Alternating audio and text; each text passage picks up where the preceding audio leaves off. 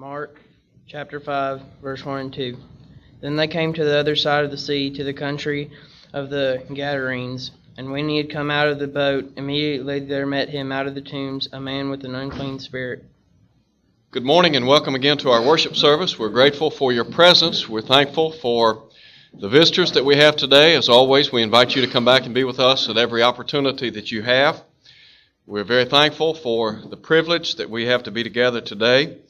We're going to be looking at Mark, the fifth chapter, in just a moment.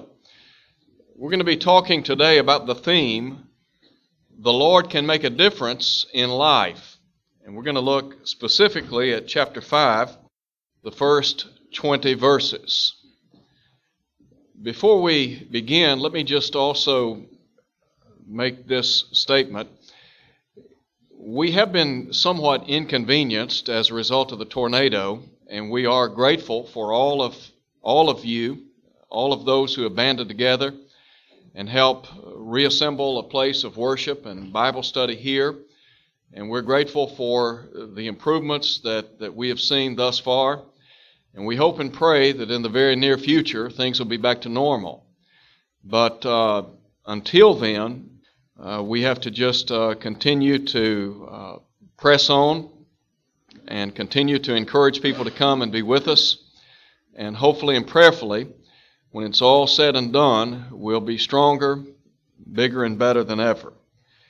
Today, as we look at Mark, the fifth chapter, we think about the theme, the Lord can make a difference in life. And when you look at the fifth chapter of Mark, one of the things that stands out is the fact that the Lord made a difference in the life of one man we read about an individual who was possessed by demons. And the Lord literally cast those demons out of his life, thus making a tremendous difference in his life. The first thing I want us to do is to just look at the text itself by way of examination.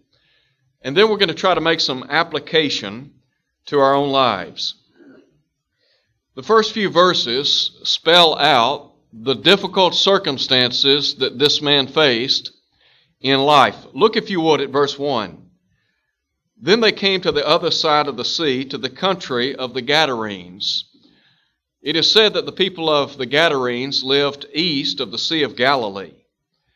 And when he had come out of the boat, immediately there met him out of the tombs a man with an unclean spirit who had his dwelling among the tombs, and no one could bind him, not even with chains, because he had been bound with shackles and chains, and the chains had been pulled apart by him, and the shackles broken in pieces.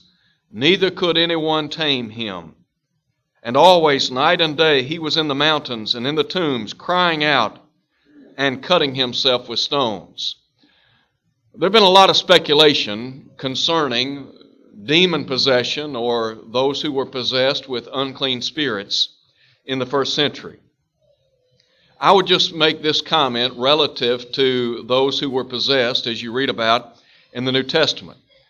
And I believe that what they did, they served in the sense that Jesus demonstrated his great power over every realm of nature, including the demonic world. And this is a case in point in chapter 5. But note, if you would, picking up in verse 6, his deliverance by Christ. When he saw Jesus from afar, he ran and worshiped him. Now, one of the things that you're going to see as you begin looking at verse 6 and following is the fact that when Jesus came on the scene, he made a difference in his life. Verse 7 says, He cried out with a loud voice and said, what have I to do with you, Jesus, Son of the Most High God? I implore you by God that you do not torment me. For he had said to him, Come out of the man, unclean spirit. Then he asked him, What is your name? And he answered, saying, My name is Legion, for we are many. And he begged him earnestly that he would not send them out of the country. Now a large herd of swine was feeding there near the mountains. So all the demons begged him, saying, Send us to the swine, that we may enter them. Then at once Jesus gave them permission. Then the unclean spirits went out and entered the swine. There were about two thousand.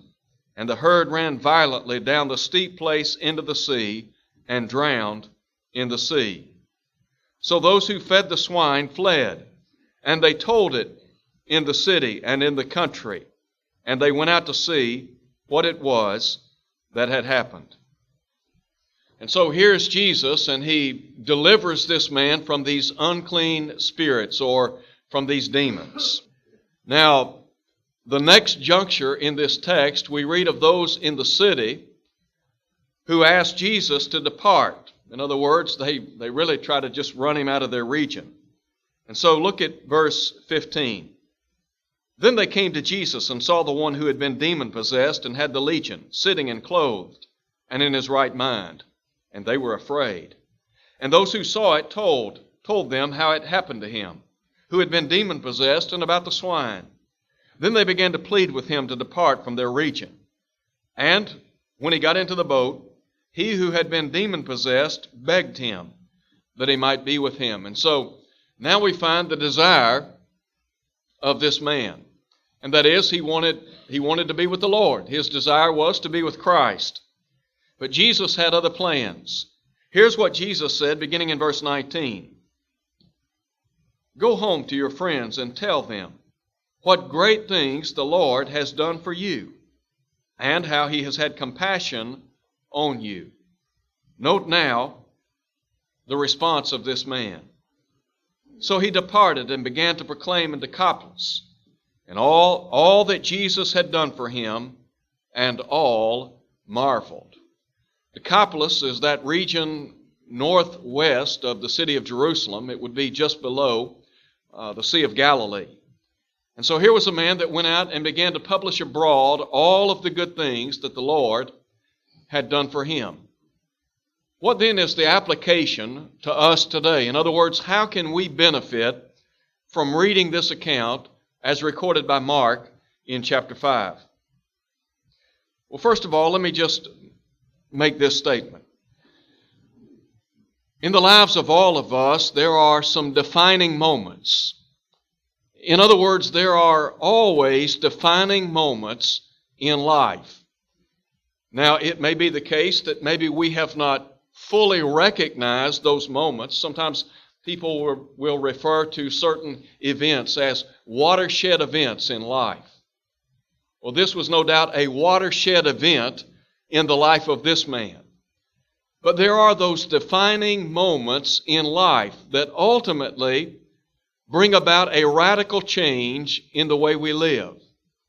Let me just pause here and ask a couple of questions. Number one, who has made a difference in your life?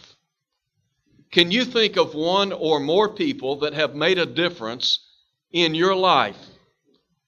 Has there been somebody that has profoundly affected the way you live, the way you act. Maybe, maybe it was a teacher. I think back when, when I was in school and I had the opportunity to sit at the feet of a lot of different teachers.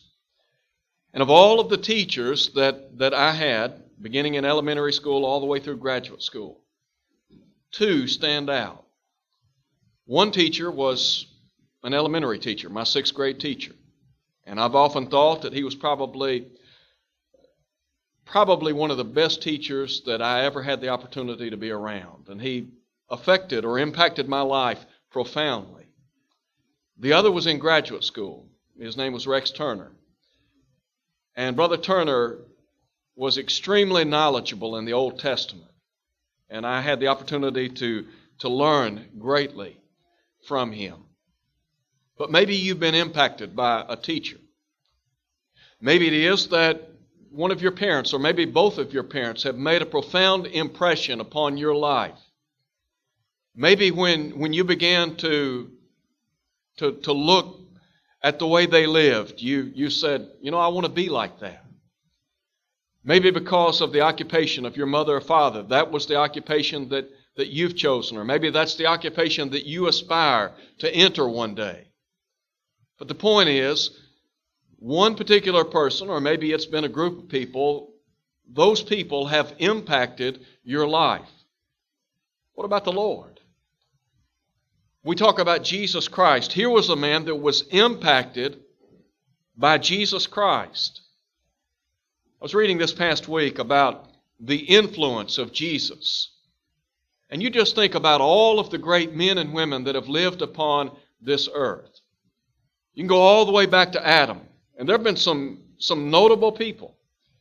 There have been people that have literally carved their names in stone when it comes to, to the things that they've accomplished, some of the things that they've said. In our own era, there have been men and women that have made a profound impact upon this country. But look at Jesus Christ. Jesus has been gone from this earth for nearly 2,000 years, and yet, even today, he continues to impact the lives of people. His words, his deeds, his actions, all of those play a significant role in the lives of people.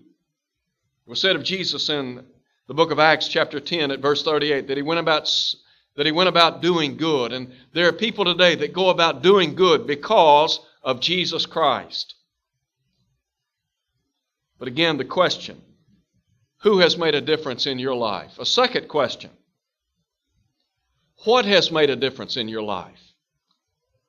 Maybe there's been something, maybe there has been that watershed moment that has profoundly impacted your life or your lifestyle. There are people today that can say that a certain event changed the course of their life. Or maybe a certain institution changed the direction of their life. I think about the impact of the church and how many people have benefited as a result of their association with the church. When you look back at Acts 2, verse 42, the Bible speaks of those, those early disciples who continued steadfastly in the apostles' doctrine and fellowship. As a result of that tight knit association of believers, no doubt many lives were impacted for good. The church has made a tremendous impression down through the ages on the lives of people. There are some individuals that, that look back and maybe they think about their, their childhood or maybe their teenage years and some of us probably recall individuals that lived on the wild side. And then they joined the service and they went in maybe one of the various branches of, of the military. And having gone into the military, when they came out, they were a changed person. And they reflect back upon that time in their life and they say, you know, the military changed my life. It changed the course of my life. Well, there are things that, that occur in life Young people sometimes go to school. And as a result of the things that they learn, and through a period of time, their course becomes clear and they make, they make a profound impact upon society because of that institution of higher learning.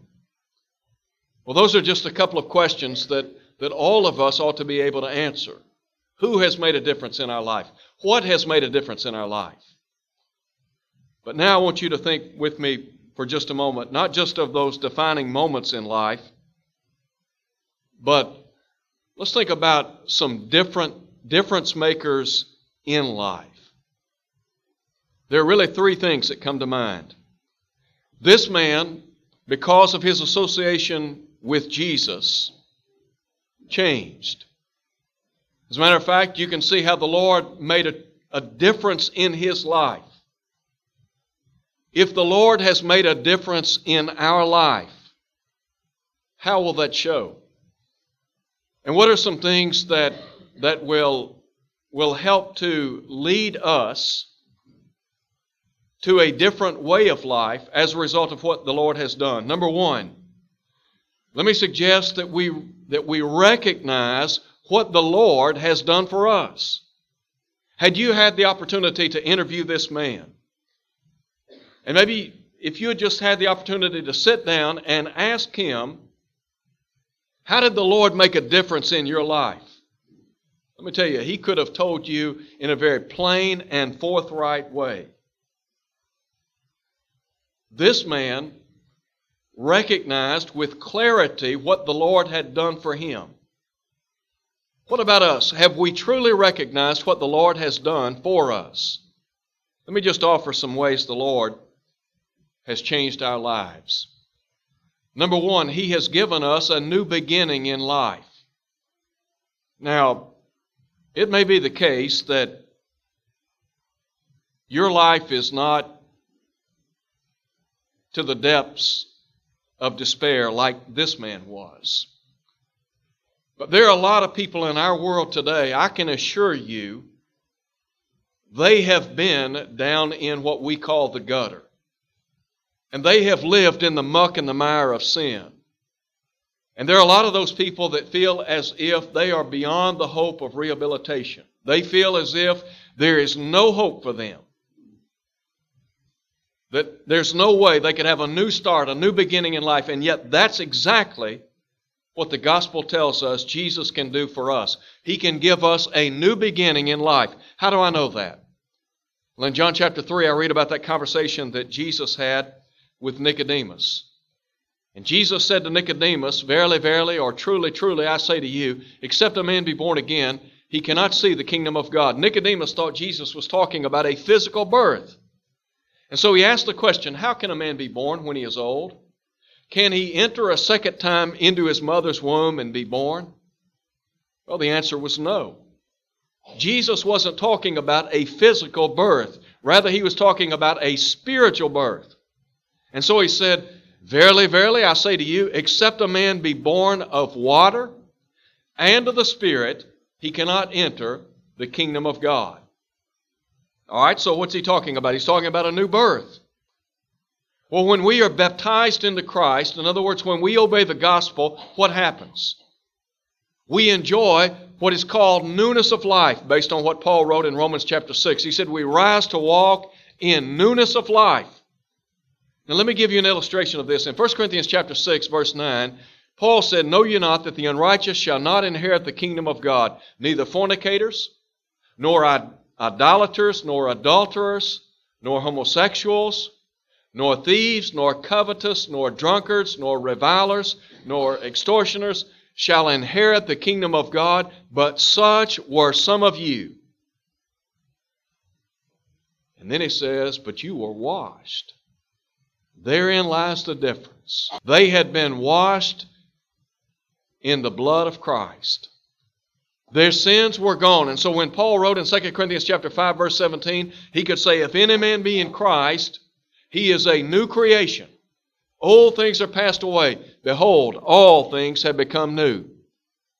What is it Jesus has done for us? Number 1, he has given us a new beginning in life. Number 2, he has given us a blessed or bountiful life.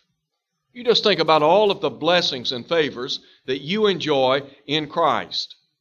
When Paul wrote to the church at Ephesus, he said that every spiritual blessing known to man resides in Christ Jesus. You think about all of the blessings and favors that we enjoy because God is our Father.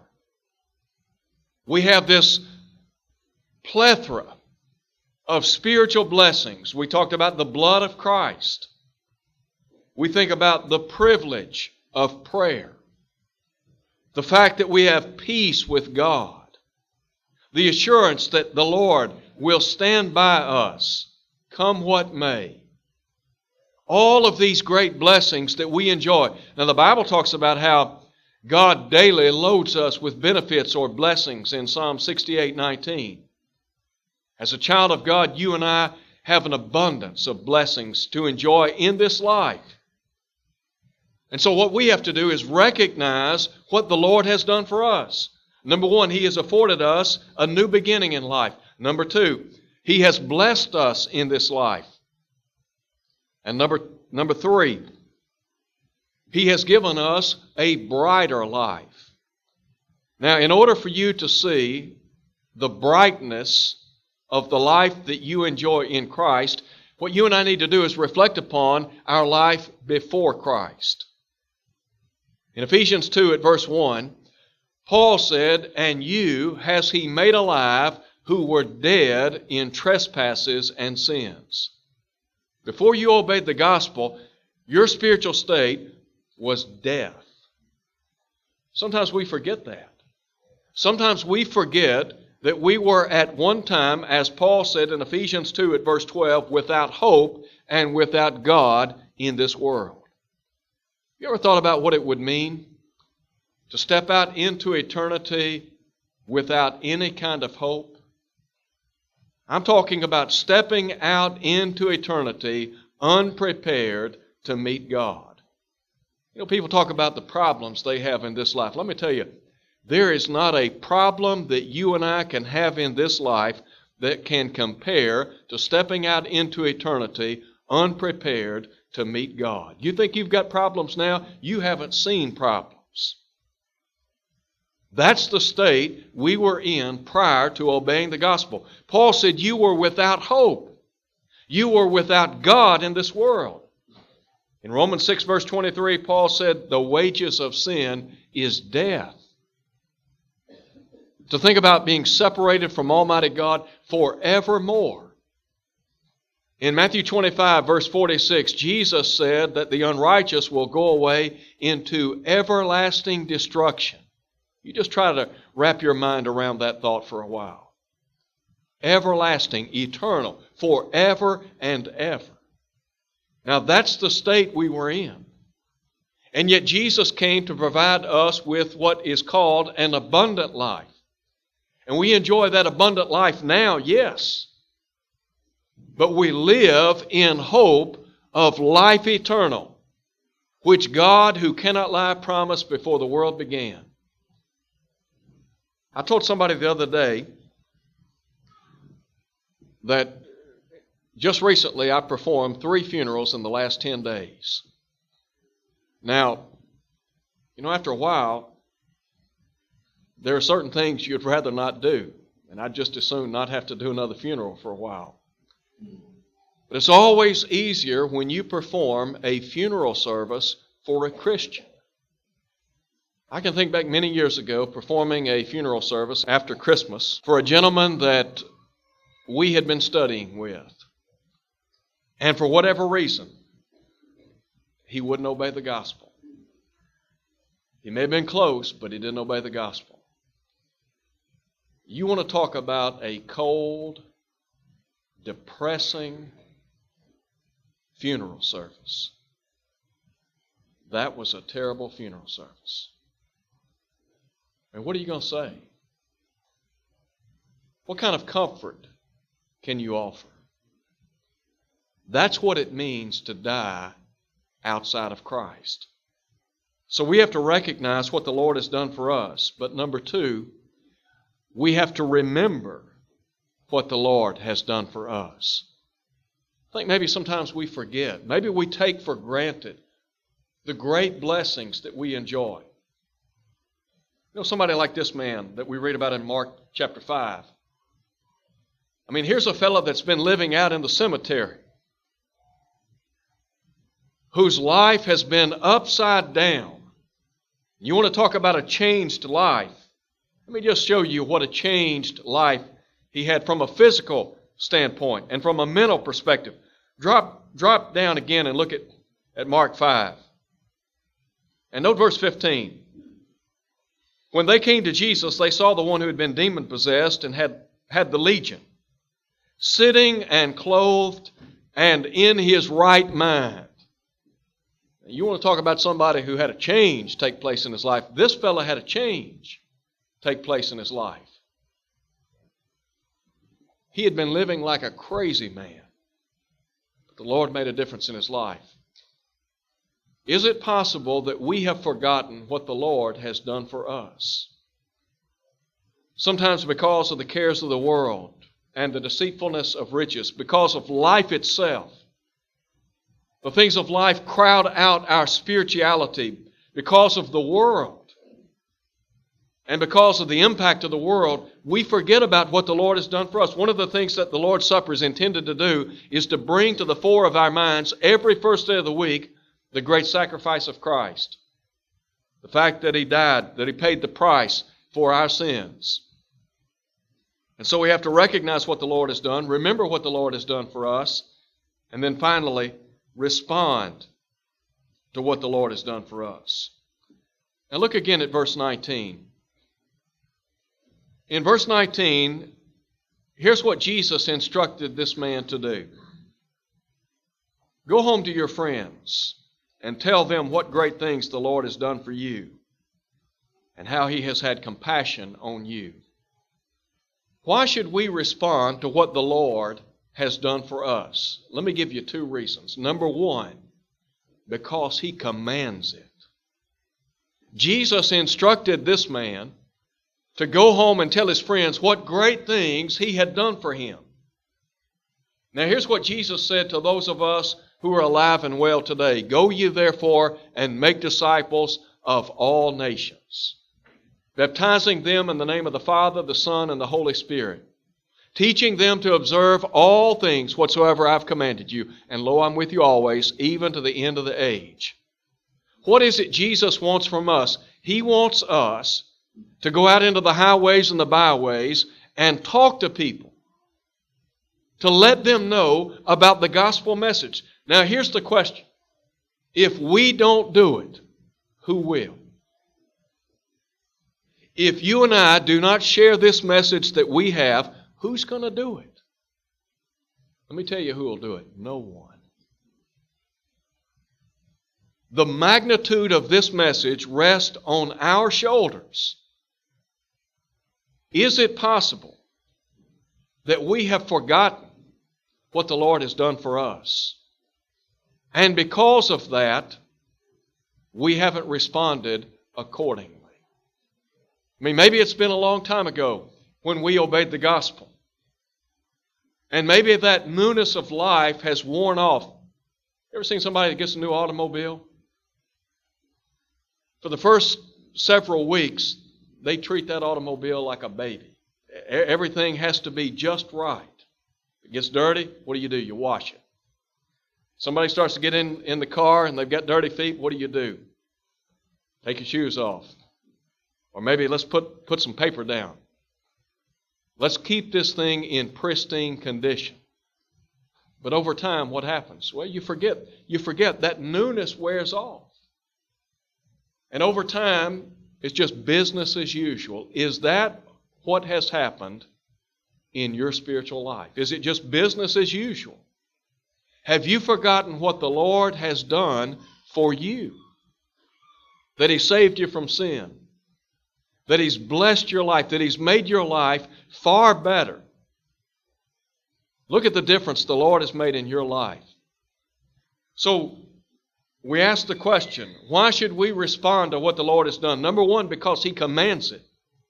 And number two, because of His compassion. Look again at what Jesus said, Go home to your friends and tell them what great things the Lord has done for you and how he has had compassion on you.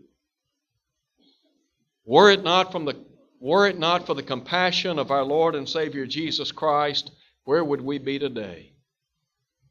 How grateful we should be for what the Lord has done in our life.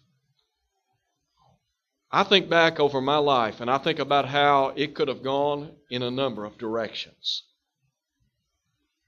And because of an influence here, a group of people there, a circumstance or two here or there, my life has turned out radically different from what it could have turned out. Now, I would grant I've got a long way to go. But the point is this the Lord can make a difference in your life. And because He's made a difference in your life, you can make a difference in the lives of others. We have this awesome opportunity to make a difference in this community. And if a difference is made, it's not going to be by just the elders, nor the deacons. It's not going to be just by me. It's going to be as a result of all of us pooling our resources, our talents, our abilities together and doing what we can to make a difference. In closing, if the Lord is not a part of your life, could I encourage you today? Let Him have His way with you. Let Him make a difference in your life. Let Him begin today.